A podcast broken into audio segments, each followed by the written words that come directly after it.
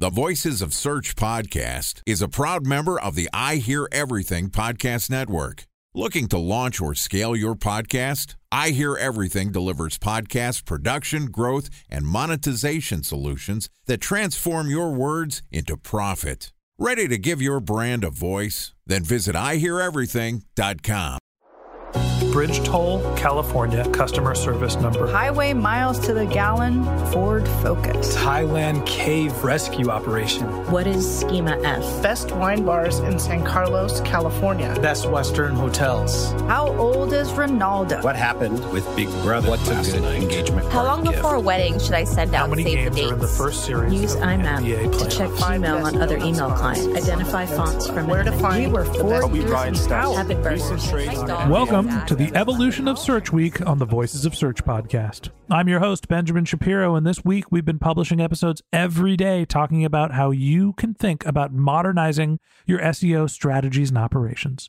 Joining us for Evolution of Search Week is Patrick Reinhart, who is the VP of Digital Strategies at Conductor, which is a search and content intelligence platform that helps marketers create and optimize content to improve their online visibility.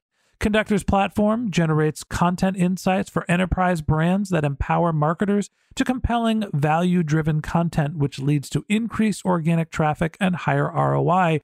And lucky for us, they are also a sponsor of the Voices of Search podcast.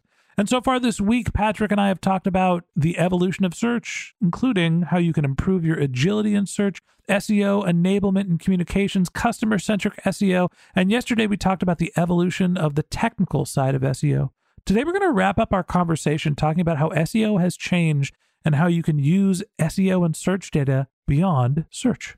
All right, here's the last installment of Evolution of Search Week with Patrick Reinhart from Conductor. Patrick, happy Friday and welcome to the last episode of the Evolution of Search Week on the Voices of Search podcast. happy and sad at the same time, Ben. It's been a fun week. You're shappy? I don't even know how I would describe those two words, but I like it. My last name's Shapiro. Works. There you go. Let's get t-shirts made. I'm into it. I love it. All right, let's talk SEO.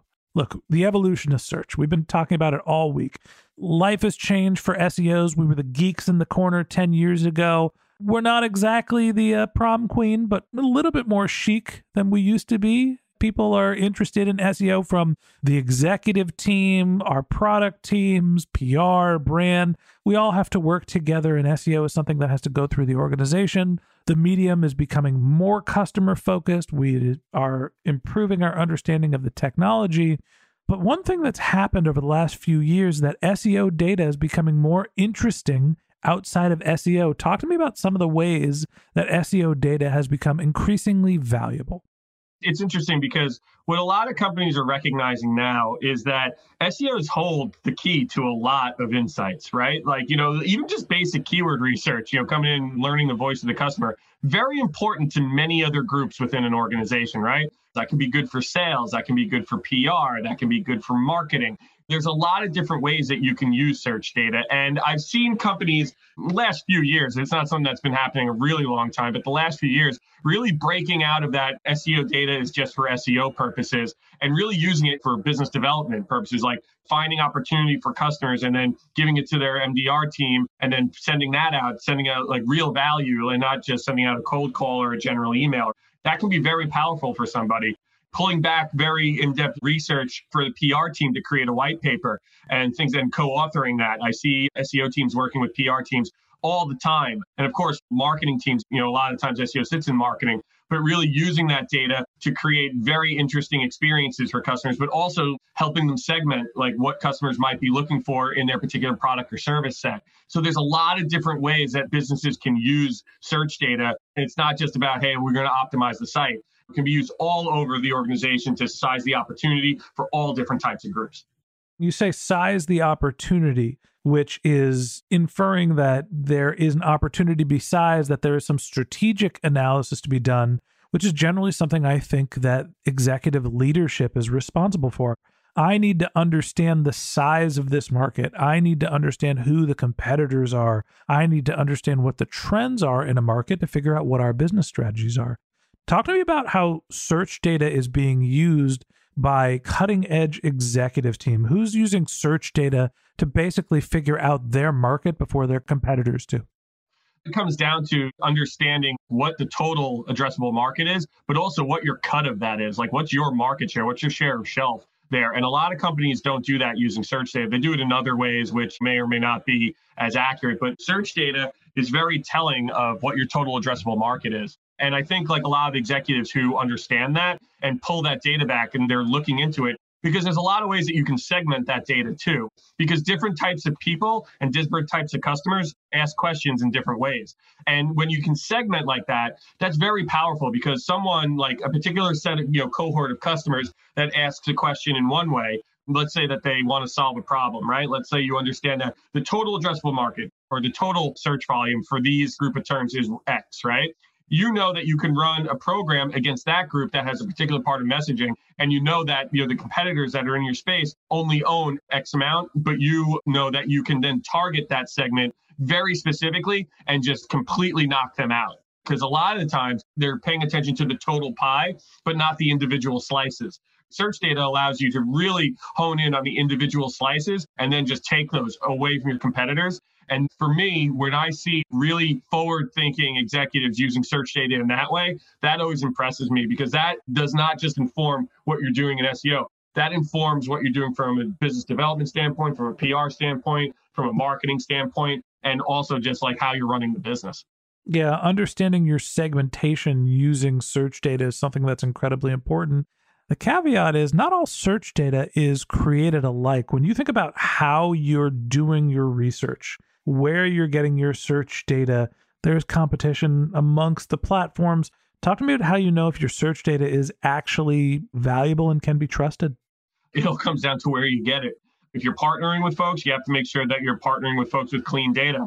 Conductor's data is our most important asset. And we make sure that anyone who is using it for any type of decision is getting very clean, very actionable data to make sure that whatever decision they are making is based on something that is accurate. Because you see a lot of folks out there who have data sets, but you're very skeptical of it. You have to prove that out, right? And I think over time, folks have found different folks that have really good data, whether that's, you know, in search anyway, whether that's us, you know, that's SEMrush, Ahrefs, and things that nature, you know, like bigger indexes. But that's really what it comes down to is making sure that whether you're using a partner, you have your own proprietary data, that whoever is the master of that data is keeping it clean and keeping it accurate. Yeah, I think it's really important not only to understand where you're getting your data, but specifically what data you're getting. When you think about evaluating search data, number of queries, related keywords, what are some of the other data sources that you recommend people outside of search consider? I always find click through data very interesting. For like, if we get things to certain positions, this is the type of customer that clicks through this is like the conversion rate as they click through here. I think that that's very interesting data points for people to look at. It's a shame we don't have a ton of the no-click data as available as we once did. Uh, you know, with with JumpShot not being around anymore. But I always felt that data like that was also compelling. Like, what actions are folks taking on in Google's interface? And are you getting people to the site or people just getting their answers in Google? For example, like how many answer boxes do you own? And when you got that answer box, did the click through into your site go down? Did the traffic to that page go down because people are getting the answer in Google's interface? And does that inform anything that you're doing? I mean, that's an SEO specific thing, but also does that inform something different? So I think that that's always interesting data to look at. And from a business development standpoint, it's really just what is the total opportunity, right? And I think like a lot of folks, they look at very specific sets of data like for that. But I think showing someone a total addressable market of what their opportunity is from a search standpoint leads to a lot of different opportunities in their business. It's not just about search. From there, that's informing, hey, listen, you're in this market. You could open up this entirely other product line, it looks like, you know, and it looks like you have the means to do so. Have you thought about that? And then that goes into marketing research and that goes into a slew of different areas of a business once you have that data at your fingertips. Yeah, the data in search is not only powerful, but it's also very broad and can be used multiple different ways. I want to take a step back as we wrap up the evolution of Search Week. I want to talk to you about not only where we've come from, but where do you think we're going? What are some of the things that you're looking forward to coming up in search, and what are some of the things that you recommend SEOs prepare for? I'm seeing a lot of really cool emerging technologies that are, again, I come back to automation. There's a lot of tools out there, a lot of technologies that are really embracing automating very grunty day to day tasks like a lot of governance and alerting. So something that crawls your site every day. And if your robots.txt file updates, you know, someone did it and you weren't aware, it alerts you to that. That's been a very manual task. And there's companies out there that do that and have done that, but they're more readily available, I feel like, to folks. And just like, you know, auditing and standpoint, which historically has been very difficult to get right and to make actionable, because a lot of auditing tools just spit back huge Excel files with just rows and rows of data, and they don't really boil it down of what you should do next. I'm seeing a lot of technologies kind of take that challenge on and helping people automate those day to day challenges. So that's something that I'm excited that I'm seeing coming down the pike more is that technologies like ours, conductors in that boat too, of making implementation easier, making auditing easier, making alerting easier, and just making the day to day tasks that take up the SEO's time on a day to day basis just easier. That's something that I'm excited about. So, what do you see that SEOs aren't doing that they should be? One of the big things that I see not enough people doing is testing. And everyone will say, oh, yeah, I test this, I test that. But I mean, really testing testing things often, like changing title tags in different cohorts of your site and seeing like does that have an impact one way or the other and basically A B testing them against one another. There's a couple of technologies out there that allow you to do that that are pretty cool. They're still very early development stages, but that type of stuff I think is very cool. I've done it myself and it really helps you inform what you're doing on a day to day basis. So just overall, like in mass testing, not testing like one page against this or A B testing a page design. That's not what I'm talking about. It's really like testing certain SEO elements, different H1s versus a set, like different cohorts against one another. And that's something that I don't see people doing enough of. I see people doing things, again, just in the mindset of we got to get these tasks done. We got to do this. We got to do that. We got to get this done. We got to get this implemented but also not leveraging automation enough and testing enough to get things done in mass. Because again, going back to day one here, it all comes back down to how fast you can move and how much agility you can build within your organization. Because that's where people really get their stride in SEO is when they have that agility. But the automation and the testing are the two components that you really need to make that happen. One thing that I'm excited about the evolution of search is growing the search community. And it's one of the reasons why we do this podcast is to be able to you know we're kind of a one to many communication tool right now but i'd love to make it more of a one to one and build more of a community conductor is a huge part of the seo community i know that you have the c3 event coming up here in the next couple of months talk to us a little bit about how conductor thinks about building community and how you're supporting the evolution of the search industry no, absolutely. And, you know, being in the SEO community for the last 16 years, it's never been any less fun or any less exciting than it is today, right? When I first fell into it back in 2004, it was great being on forums and boards talking to people about it. And right up until yesterday or right until now, I'm talking to you, right? Like this is another community. I've loved this community since I've joined it and will continue to love it for the rest of my career. And C3 started a very long time ago in a hotel. I did not attend the first one. I think I've attended just about every other one since then. But the first one was about 30 people with Seth, you know, and they went through. And Seth, for anyone who knows our CEO, knows that he is very much a big part of the SEO community and he loves the community, loves building community. You know, Conductor as a company is all about community. We are a people first organization. And I feel like the SEO community is a people first community, right? You have people who are always sharing their ideas. I love going to, I miss conferences so much. You know, virtual conferences are great. I miss going to conferences in person, seeing my friends and seeing all my colleagues and hearing like how smart they are and what they've been doing.